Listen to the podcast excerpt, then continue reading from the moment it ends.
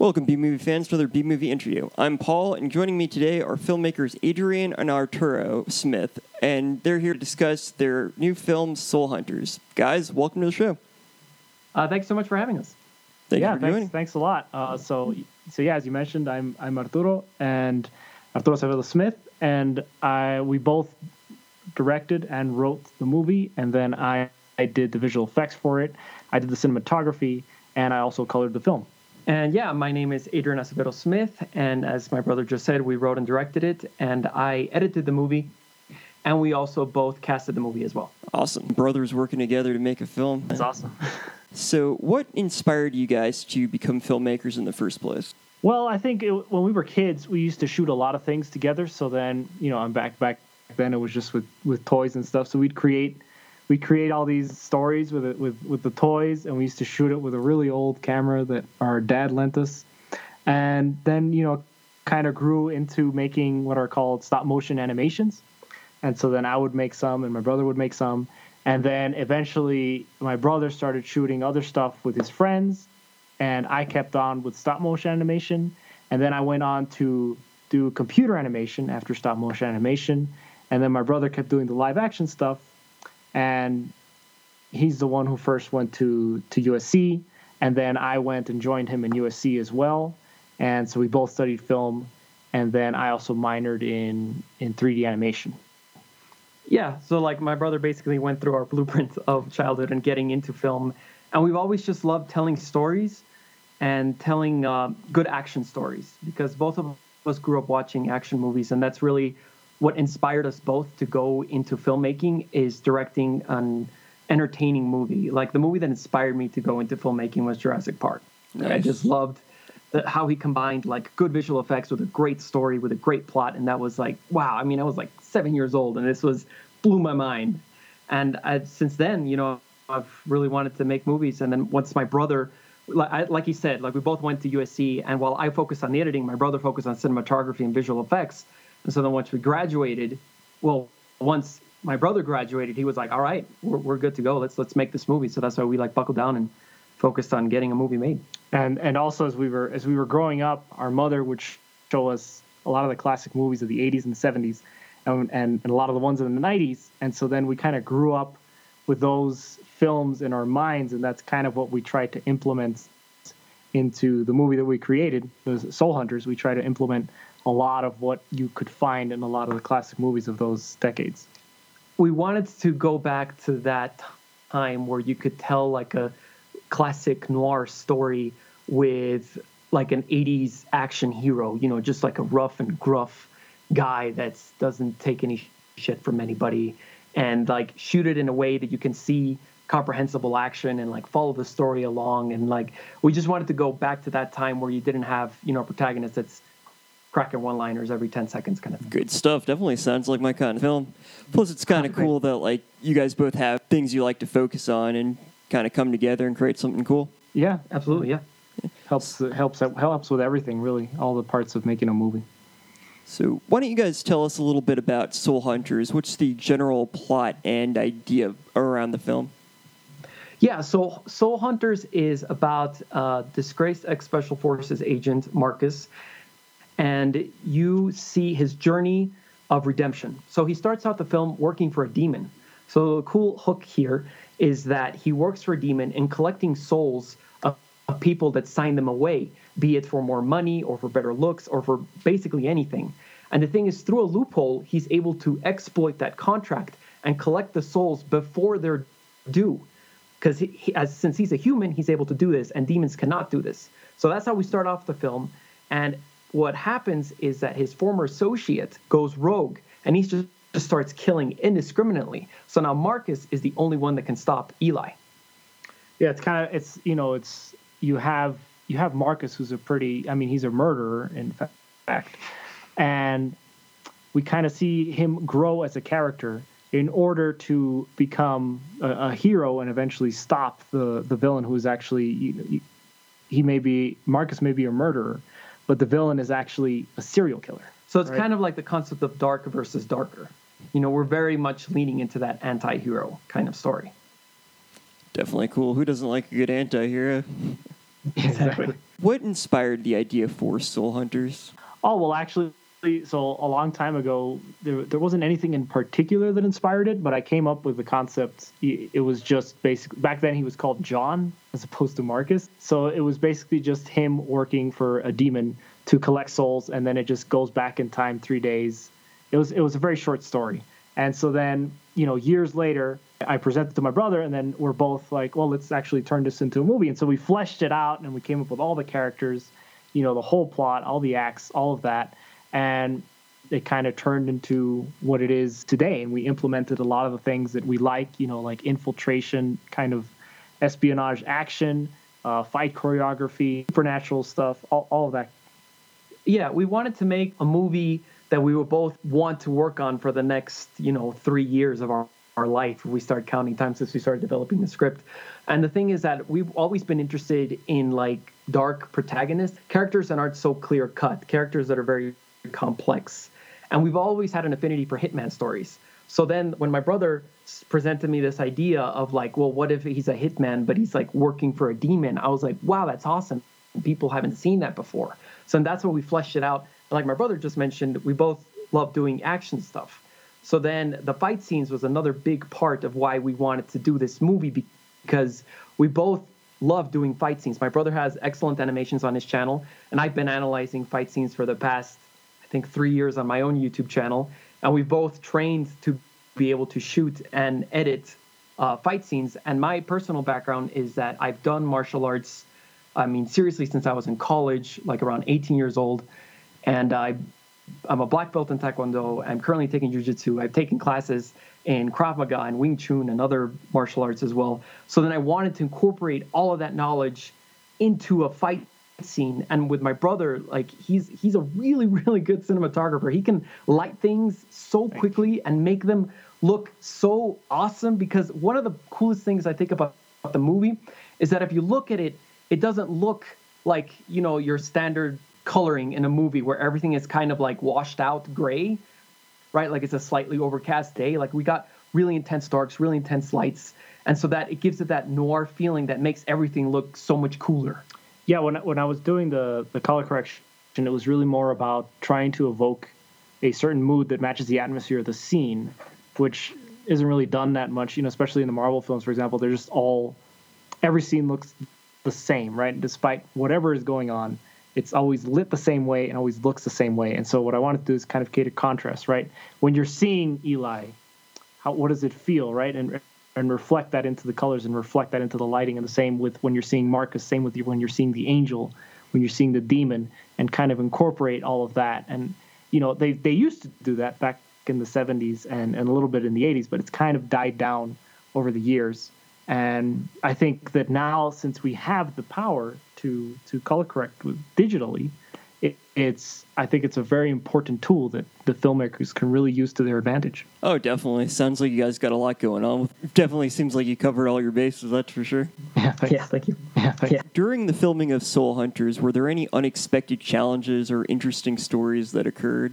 Oh man, it, it was a difficult production. Um, we are truly an independent film, and uh, that term gets thrown a lot around these days when it's really just like studios financing a small movie, you know, throwing like sixty million dollars, twenty million dollars away. And for us, it was it was a challenging shoot. We had a small but dedicated crew, a great cast too. Like we had a great cast and crew. They were all very motivated. We shot the film uh, in 23 days during the month of May, and we had a location move almost every single day because there were like a little over. I think there was about 25 locations. I think. So it was a tough production because we had a lot of ground to cover, but, uh, we knew what we wanted, and uh, we just set about going to it. You know. I think the biggest challenge was probably what we wanted to do is is go as far from you thinking low budget as we could, given the budget that we had. And so then we always thought, well, what what what is the thing that you always think of when you're seeing something low budget?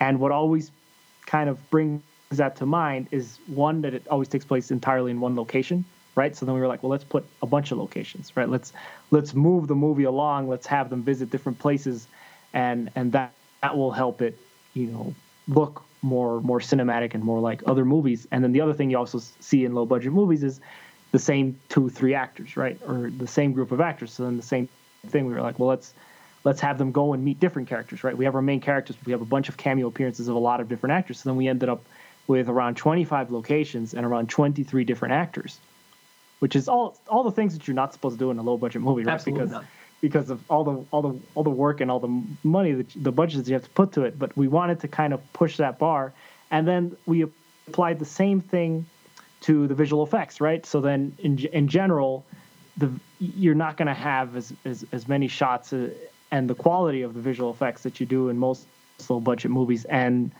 I spent a long time, around 11 months, creating all the visual effects for the film, including the compositing, the modeling, everything, right? Because that's all the stuff that I learned.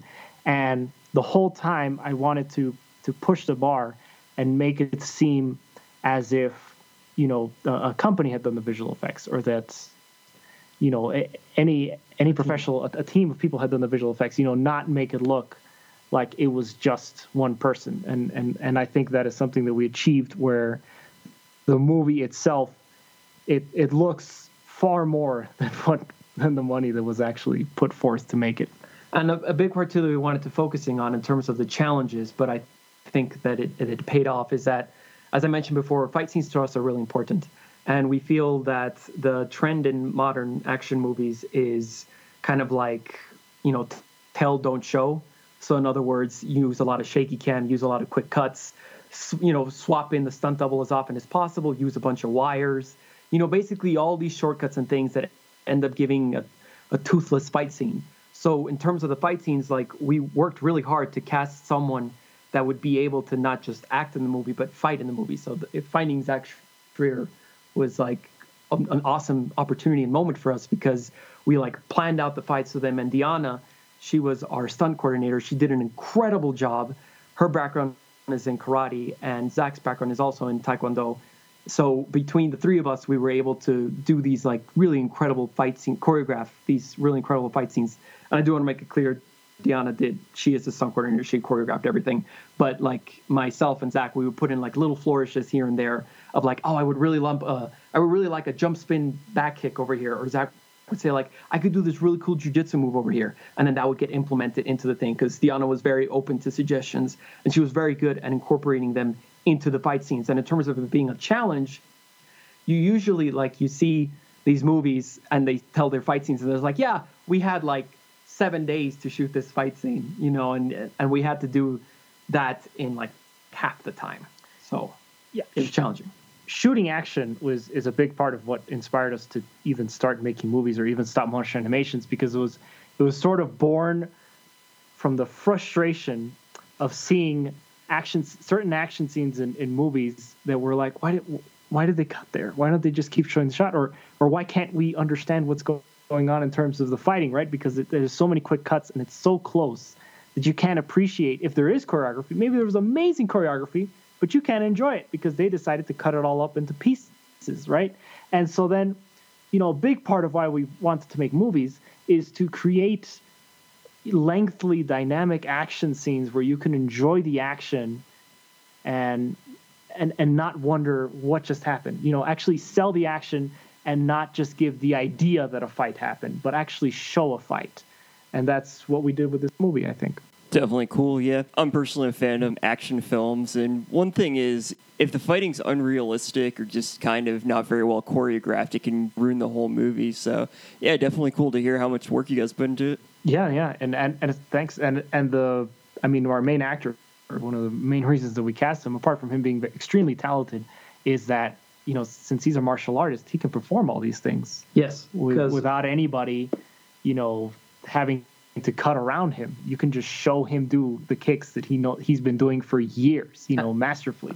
And the cool thing about that too is that since I have the same taekwondo background, since we're both taekwondo black belts, like we can tell when a kick is looking good or when it's looking wrong or when it's it can look better. And when I was editing the scenes, like I know the pace and I know how long a take should last in order to fully appreciate a movement or in order to not get lost in the thing. That was a big part. Like, don't get lost in the fight. Show what you need to show and cut only when absolutely necessary. Just like what my brother remarked on the clarity.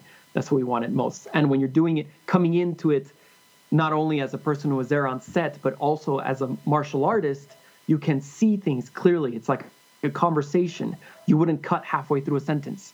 You can see those those beats, those pauses, and you can highlight them. And it's also it's also you know a, a matter of taste as well because there's when you're when you're incorporating martial arts, there's those in the camp that are like, well, let's make this a spectacle, right? Let's make this something that's entertaining. And there's those that say, let's make this just realistic, right? So you have, for example, the Bourne Identity where they're like, let's just make this gritty fight and shoot it gritty and, and all of that. And I mean, if that is your taste in how you like fighting, that's you know that's perfectly fine. But we are definitely in the camp where you know it's a movie. Everything is not real. Heightened. Everything is heightened. It's, it's hyper real, right? And so why not make the fights the same, right? You have all these people, all these actors telling a story that is hyper real. So you might as well also make the fight hyper real and enjoyable in that. Definitely, that's the beauty of fiction. You get to make the rules. Absolutely. yeah, exactly. What qualities do you guys think make a great film? And could you give us some examples of films you would consider great? Um, what I think what makes a great film is one is the passion of all the crew. If you don't have everyone behind the movie passionate about what they're making, then what comes out is going to reflect the the lack of passion that they didn't put into it, right? So I think the main part is that all the people behind it have to love not only what they're doing, but the the concept itself, right? So take for example the superhero movies. A lot of what Marvel does is right is they just kind of hire people that don't really know the characters, don't really know the comics, and when that happens, you get a movie that re- reflects that, right? For example, with Sam Raimi, they hired him, and he knew the comics, you know, back all front and back, and he had been reading them, and he loved the character, and he loved the stories, and then it shows, you know, with the first Spider-Man and with Spider-Man Two, and so I think that's that's a big part of what makes a movie great, and obviously, the the story is probably the core of every film and so, without a good story, without a good arc to a character, then there's kind of no point in telling that story. If nobody changes in the movie, if nobody learns something, then what was the point of the film, right? What why make a movie of that character of that person if if he didn't learn anything and if we don't learn anything along with him? Yeah, I mean, I think my brother covered almost everything. Uh, the the story again is probably the most important hook in making a good action film. Because sometimes there you can come across uh, an action film that has like great fight scenes, but then like seeing whenever they're talking is a complete and total bore, and you're just sucked out of the movie entirely. And I think it's the worst thing when you're watching that kind of movie and you like want to fast forward through the dialogue and you just stop it when they start punching each other. Because it takes a lot out of the movie when you don't care about who, who these people are and what the stakes are and what they're fighting for when it's just two random dudes and yeah the choreography may be really cool but if you don't you're not invested in it it just won't feel the same every impact won't be there Definitely. I always feel like a good movie is one where the creator had a story they wanted to tell. They weren't just making a film for the sake of it. They like legitimately wanted to tell a story and make something that meant something to them. Yeah. Yeah. Totally. So, on the opposite end, are there any films you guys enjoy as guilty pleasures? Like movies you know that aren't really great, but you enjoy them anyways? Oh my God.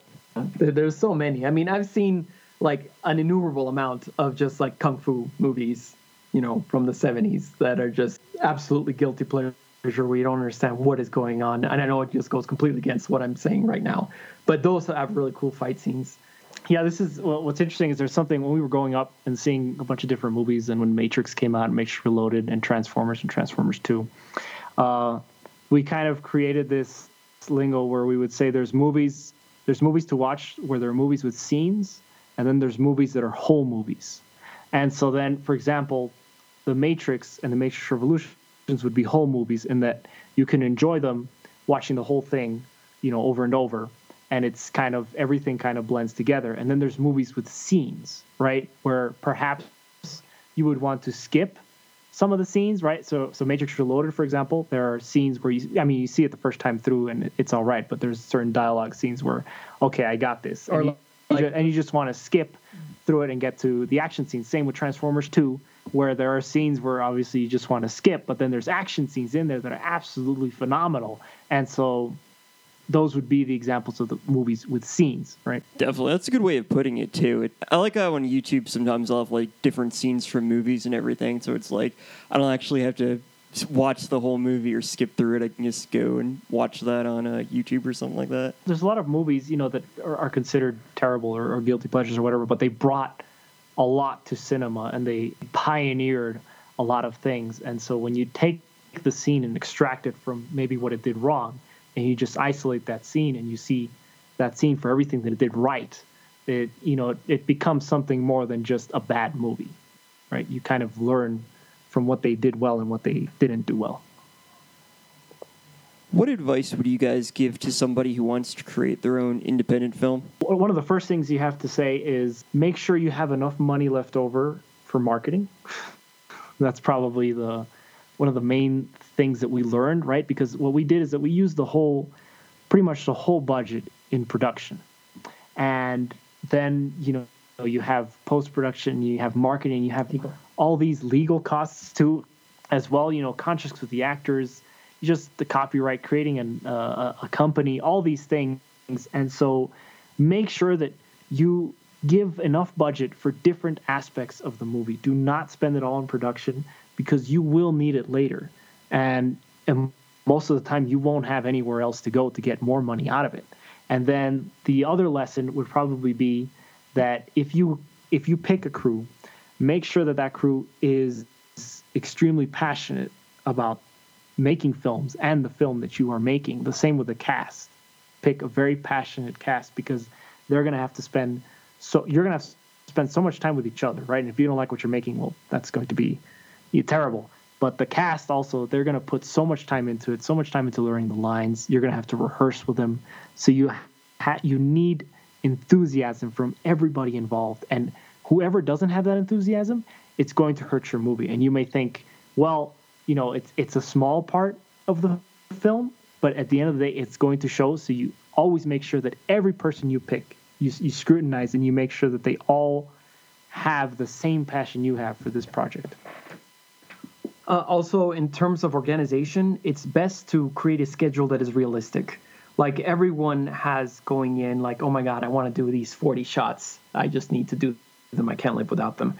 You have to narrow it down to shots just uh, sort them into categories. Sort them into like shots you absolutely need to be able to tell the story, shots that would be cool to get, right? That would like enhance the movie, and shots that would just be like, I mean, if we still have time, it would be cool to have this kind of coverage. But definitely go in there with a plan, with a sh- really concrete shooting schedule. Because the thing is that people sometimes get really wrapped up in that first shot of the day, and you end up just kind of like spending the whole day. That sometimes happened. I helped out in a project of my brother in film school where they hmm. took I was there for about 12 hours and they got like three shots off. It was it was really really bad. Obviously, it was not my brother's fault. He was yeah. not the director or anything. He was just following orders. but the yeah. And the, the key to that was because they just got so wrapped up into that first shot that they just disregarded time and time just flew away. So when we were doing this, we were super conscientious of the time and we would go over the shooting schedule time and time again and really overcompensate. Be like, we think this is going to take 15 minutes. Let's give it 20. Just so you know, so you have that buffer at the end of the day where you can get a shot that you didn't think you were going to get, and then you end up getting it, and then it ends up saving uh, that scene, or it ends up giving you something that you wouldn't have had otherwise when you, once you're sitting down and editing it. And you know, advice as as also you know not just directing it, but as a cinematographer on the movie. You know, they they usually tell cinematographers, especially if you go to, to university for it, they tell you no. If, if if you don't like the shot, or if you don't like the lighting of the shot, you don't don't shoot it, right? You you tell the director, no, I'm not going to shoot this, right? And you like plant your foot down and you do it. Don't don't do that in an independent movie because it's it's just it's not you're not helping anybody. You're not helping the movie, right? So you you have to make sure that I mean always strive for the best possible shot that you can get, right? Given the time that you have. But if you have to compromise something, like maybe maybe the lighting just it, you know it's like 80% there and you you could do more to shift it but you but if you don't get the shot you, you're not going to have your movie you're not going to give your editor anything to edit with right and so you have to balance that out. You have to balance that feeling that you have where okay this isn't perfect but it's it's good enough especially when you're doing an independent film because you're always crunching for time. And uh, same piggybacking off of that same concept in terms of directing a movie make sure you schedule plenty of rehearsals with your actors.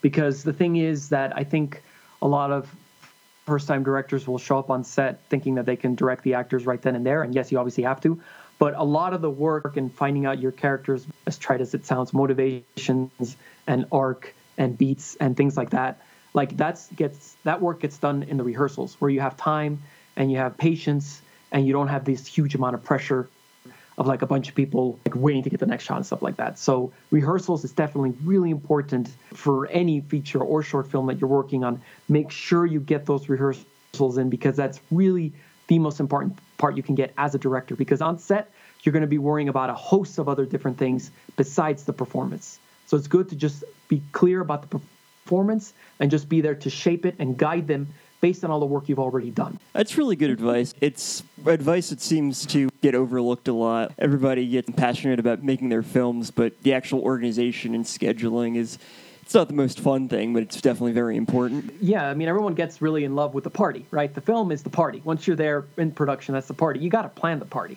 And planning the party is just as important as the party itself. And a lot of people people just forget to plan and they think it's just all going to work itself out and it never works itself out this next question is one we always like to ask toward the end of the interview uh, my co-host corey and i kind of have an ongoing uh, debate about this what is your opinion on hairless cat hairless cats hairless cats yep. that's a fantastic that is question. such um i always like to throw a curveball I have, I have seen hairless cats in pictures but i've never seen one in person so I wouldn't be able to say like if they look weird or not. But I mean, hey, I mean, if you want a hairless cat, get a hairless cat.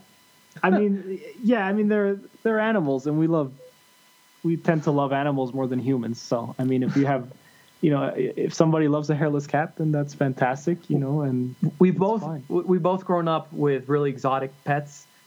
Like I, I had a couple iguanas. We used to have bunnies. My brother still has uh, what 18 year old yeah he's 18 an 18 year old tarantula his name is oh, harry nice. his name is harry so yeah we've always had like, exotic pets growing up eventually now we just settled on dogs but yeah i mean if you want to get a hairless cat you go and get yourself a yeah, hairless you want to be dr evil that's that's fine yeah exactly Yeah, Corey really likes them. I always um like to use the analogy of Jurassic Park, the scene where um they're talking about whether or not it was ethical to uh, bring back dinosaurs.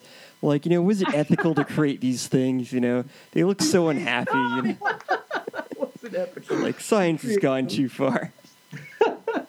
just, be, just because we could doesn't mean we should. Yeah, exactly. Ian Malcolm's advice. Yeah. Where can we watch Soul Hunters? So, Soul Hunters is available on Amazon all you need to do is type Soul Hunters, and if it doesn't pop up immediately, a Soul Hunters movie or Soul Hunters Smith will do.